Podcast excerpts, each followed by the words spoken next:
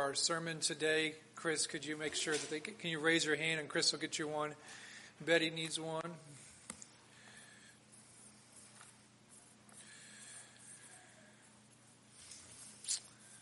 Anybody else? Kaylee needs one.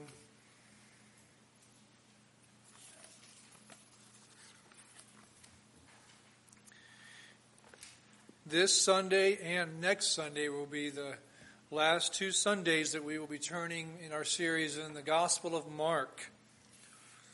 The Gospel of Mark, and we are now in chapter 14.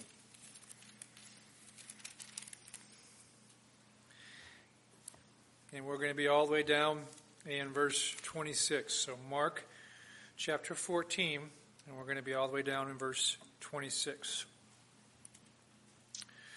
One of the more difficult matters I've had to dav- navigate in the last 10 years of my life in my pastoral ministry, but also just in life in general. I think this is normal for us as we go on into our adult lives. I think we grow in this the longer we are adulting, if I can use that phrase or that word. Um, it's this matter of other people's perspective on us, as well as our own perspective on ourselves. It seems to me that I suppose as I grow in my adult life, I'll learn how to navigate it better, but it seems to me that it just gets more complicated the longer I'm an adult. None of us want to be, at least those who are conscientious and are seeking to do what is right, none of us want to be blind to our weaknesses. But at the same time, many of us are sensitive to other people's negative perspectives, and it doesn't fit with our own perspective of ourselves, and we try to navigate that.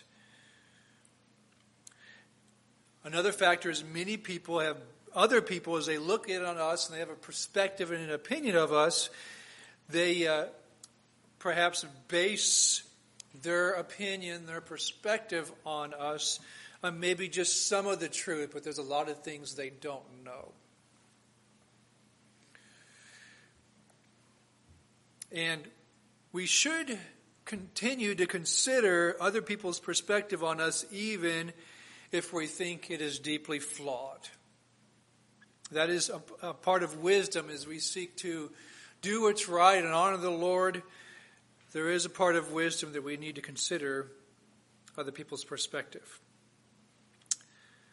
But how can we sort all that out? It's difficult.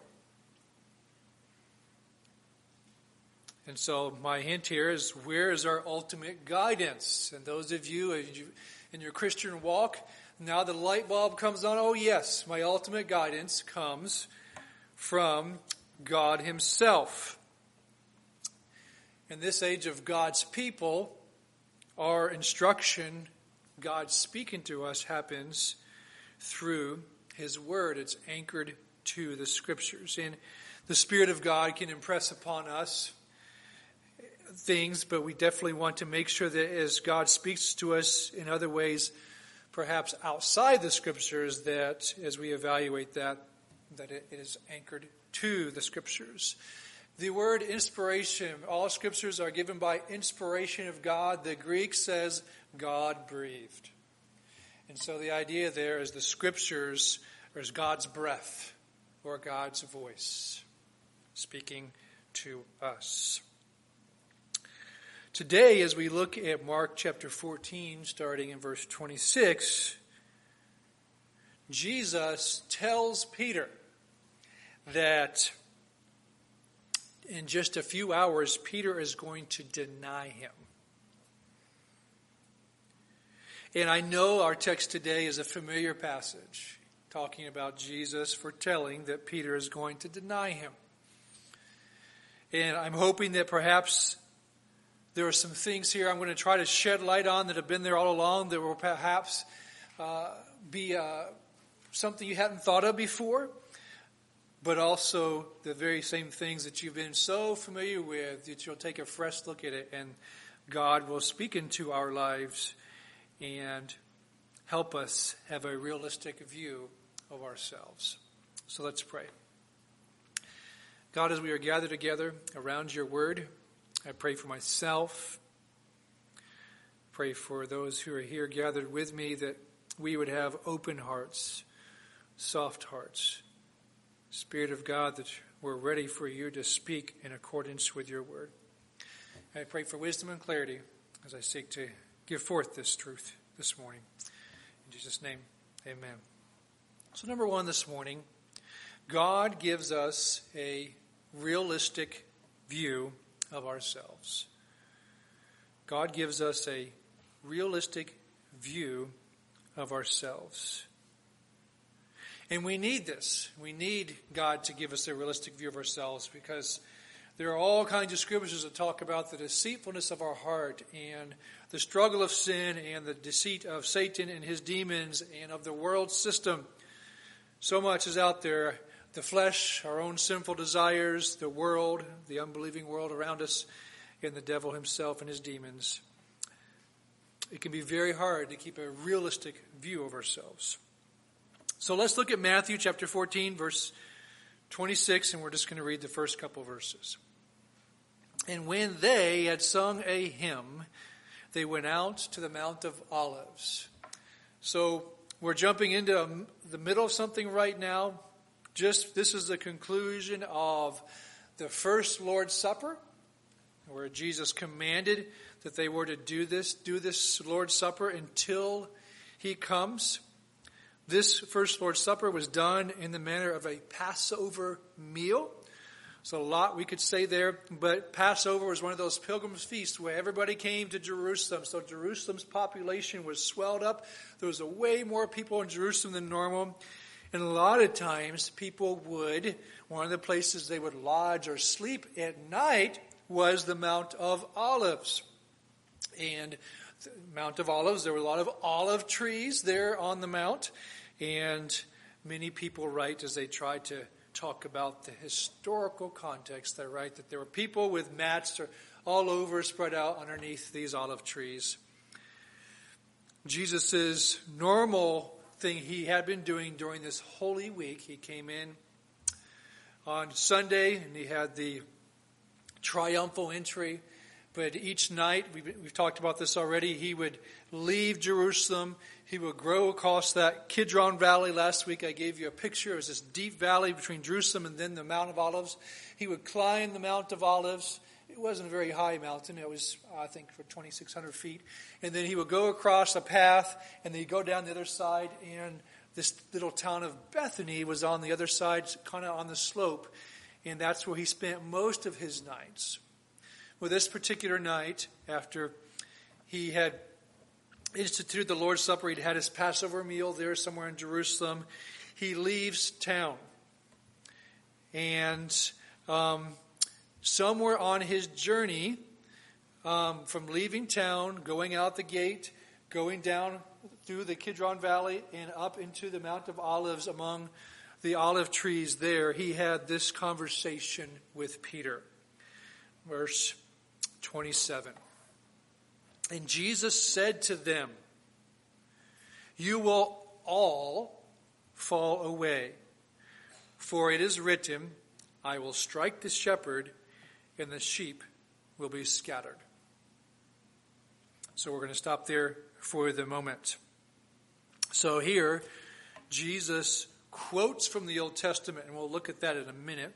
He quotes from the Old Testament and applies it to that very night. And he tells them directly, he says, You all, the whole group, you're going to fall away. Those were hard words from Jesus. This idea of falling away in the New Testament is often translated in a very negative and strong sense. It can be translated that they, um, that they all were going to sin, or that they were all going to be caused to sin, like, a, like an offense or a stumbling block. Um, it could be uh, translated several different ways along that line, but here the ESV translators and many of the other translators take note that this is not as serious as it can be in other situations, and they soften the translation to fall away. So, this group of disciples that were with Jesus, Jesus was going to be struck here in this situation in a few hours, and when they see Jesus struck, they are all going to fall away. They're going to scatter. One commentary, as they're trying to help us understand this idea of falling away, says it this way. In the present context, the idea of falling away is not to lose faith permanently, but temporarily lose courage. Because of the intensity of what's going to happen, the unthinkable of what's getting ready to happen is so shocking to them that they lose their courage and they scatter. And there are things that can happen in our Christian lives. They're so momentous, so awful, so shaking us up that we lose our courage in a way we didn't know we could. It's important when we read the scriptures, quote other parts of the scriptures. There's something in your own Bible reading I want you to learn more and more to take note of. And so when we come across quotes, most of the time I want to draw your attention to it. And because we can be a little bit weaker in our Old Testament understanding, I want to get your pages thumbing or your finger tapping, whichever you're doing, um, to these Old Testament books. And so let's turn to where Jesus quoted here. and if you haven't already taken note um, from a, in your Bible, it's Zechariah chapter 13 verse 7. So let's turn there. And so to help you is towards the very end of our Old Testaments. You have Haggai, Zechariah, Malachi, and then Matthew. So if you find Malachi, just go back one book and you have found Zechariah.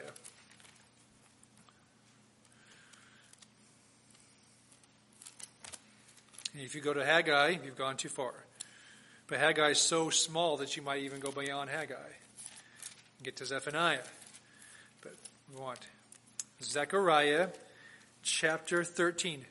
Zechariah is a difficult Old Testament book. It is filled with symbolism and poetry and prophecy. In Zechariah, you're going to have the first and second comings of Jesus prophesied, but there you can't tell they're going to be the first and second comings. It looks like just one coming. So Zechariah is filled with prophecy. I just want you to get your eyeballs on this Old Testament verse. If you want to read Zechariah in your own time, that'd be great. Zechariah chapter 13, verse 7. Awake, O sword. Sword is personified here. Awake, O sword, against my shepherd, against the man who stands next to me, declares the Lord of hosts. Strike the shepherd, and the sheep will be scattered. I will turn my hand against the little ones. Okay, you can turn back to Mark chapter 14. Again, my purpose in making you go there is so you've actually gone there and gone through the exercise of looking at an Old Testament verse. Jesus takes this Old Testament verse, applies it to himself in his own sovereignty and his own wisdom. He can do that. So imagine what it would be like for Jesus to tell you that you are going to fall away.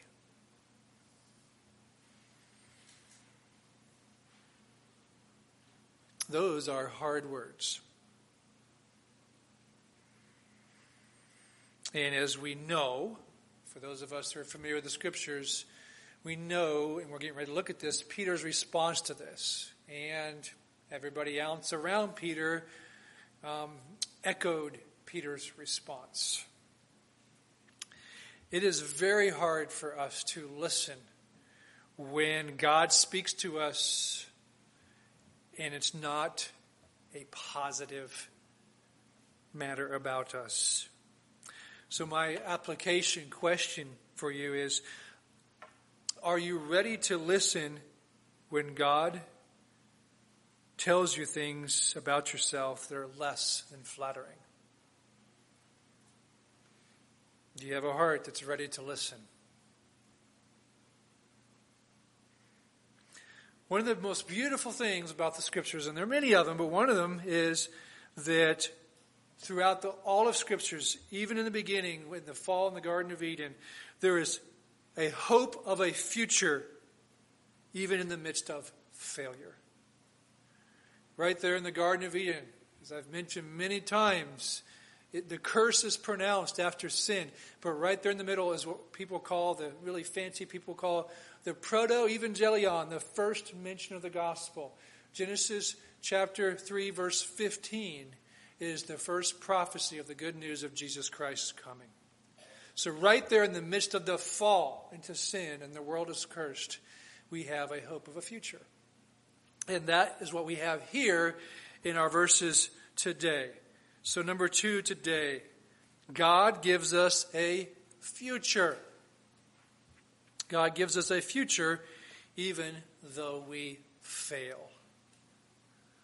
God gives us a future even though we fail. This is beautiful, folks. I love it. And we, our, our souls, especially when we're troubled and struggling over our failures, should just lap this up. The scriptures constantly give us this hope in the midst of failure. So, verse 28. So, Jesus has just quoted in verse 27, Matthew or Mark 14, 27. He has just quoted that um, Zechariah and said that they're going to fall away and they're going to scatter. Verse 28, he says, But after I am raised up, I will go before you to Galilee. And I wonder if this is one of the things that, as we are familiar with this, these verses, we, we miss this verse. This verse is hope of future in the midst of failure. So, Jesus tells them, yes, he's going to die. It's implicit here.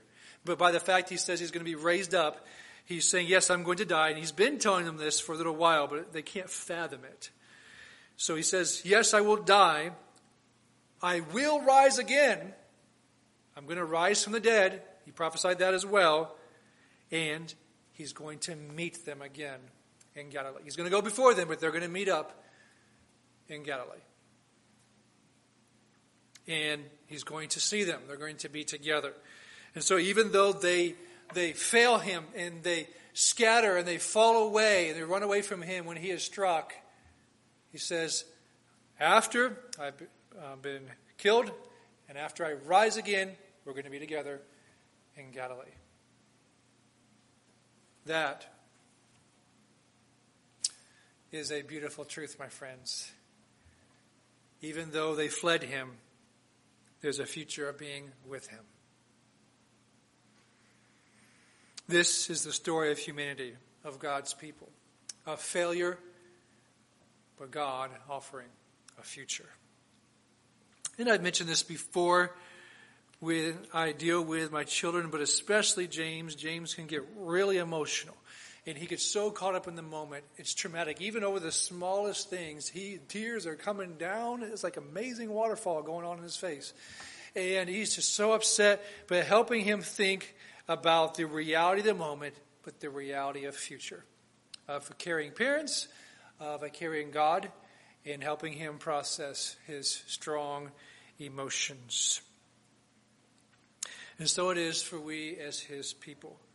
Whether we are greatly upset because of our own sin or whether there's been something traumatic that is circumstantially that has happened in our lives, big or small, there are times where you are so overcome you cannot think beyond the flood of emotions of the present. And to some extent, that's okay. But part of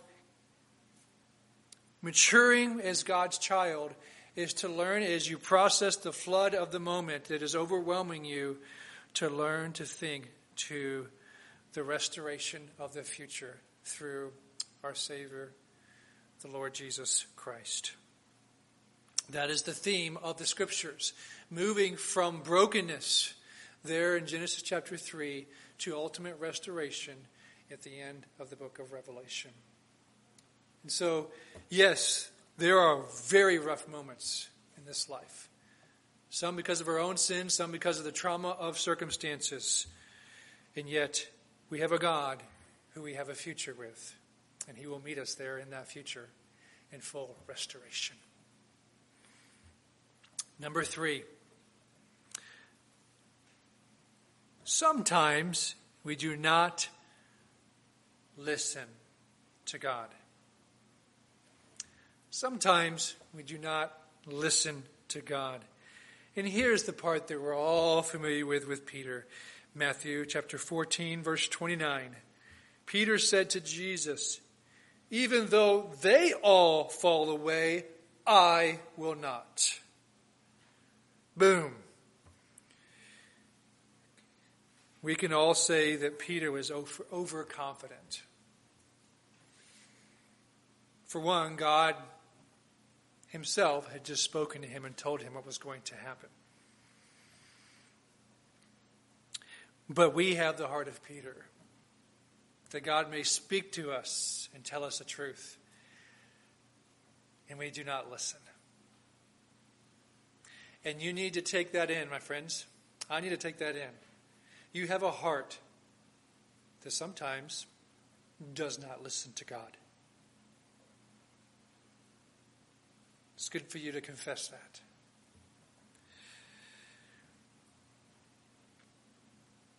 But, my friends, this is also the same Peter who in Acts chapter 2 preached powerfully at Pentecost, the day that the church was inaugurated. Great day, my friends. It was awesome. Same guy.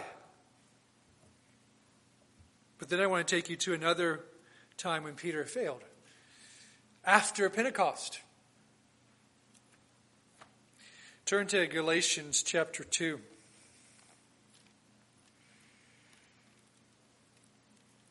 Galatians chapter 2. This was a humiliating failure. But then we have later on that Peter was used, even after this failure that we're looking at, Peter was used greatly by the Holy Spirit to write the letters of 1st and 2nd Peter. So, Galatians, I've got to get there myself. Chapter 2, towards the end of the chapter.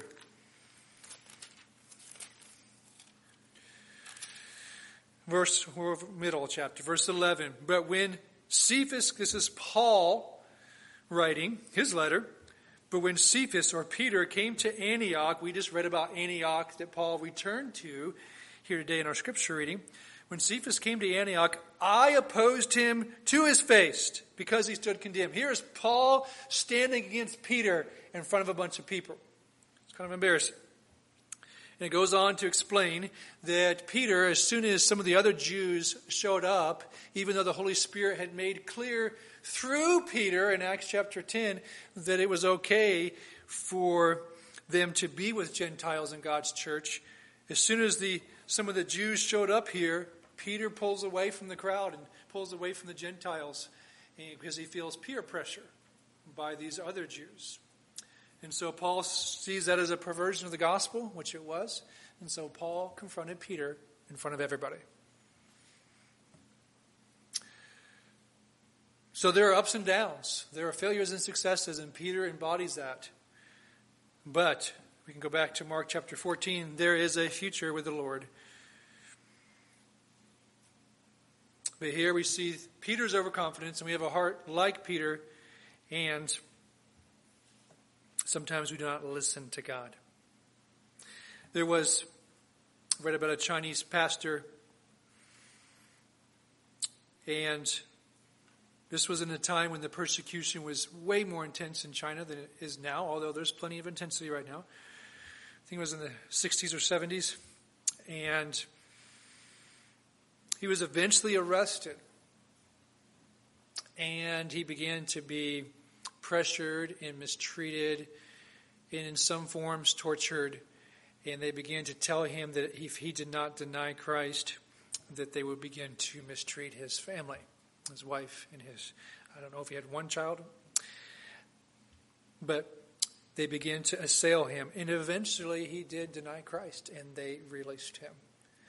And this was a broken man, my friends. He was so overcome that he denied Christ. And through a time of spiritual restoration with the Lord and, in prayer you know, over a matter of months and I think maybe a year or two, he began to find his confidence in the Lord again and he began to serve the Lord again.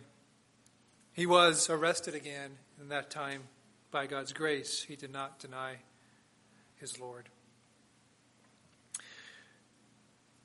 Don't underestimate your own weakness. But don't underestimate God's grace, His love, and His mercy. But as God begins to show you the weakness of your heart, are you listening to God? I don't want to oversimplify the reasons for our overconfidence. There could be all kinds of reasons. Sometimes it's just flat out pride. Sometimes we've had some recent victories, and so that can spur on our overconfidence. Could be the deceitfulness of our own heart. Plenty of things to consider there. But we do need to consider are we acting in overconfidence and not listening to the Lord? Finally, number four, sometimes we persist not listening to God. Sometimes we persist not listening to God.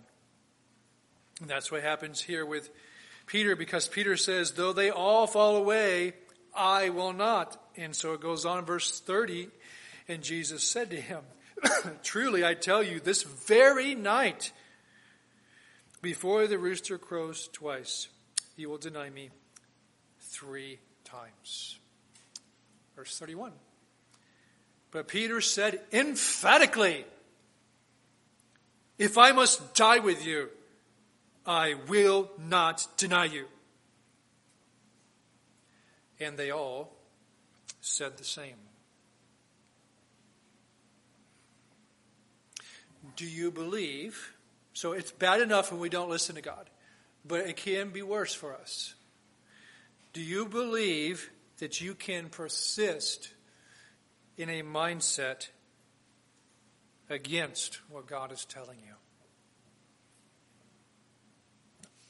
And the answer is you should, but do you consider that about yourself? That you can do that? Do not underestimate your weakness to persist in your own way. That is the nature of your sinful heart and of mine. So, as we wrap it up today, number one, God gives us a realistic view of ourselves. Number two, God gives us a future even though we fail. Number three, sometimes we do not listen to God. And number four, Sometimes we persist not listening to God. So we talked about at the very beginning how can we sort all people's perspectives out of us and how we're trying to think of ourselves and we how do we sort all this out? Where is our ultimate guidance? And a proper perspective comes ultimately through our relationship with God and a humble heart as we interact with others.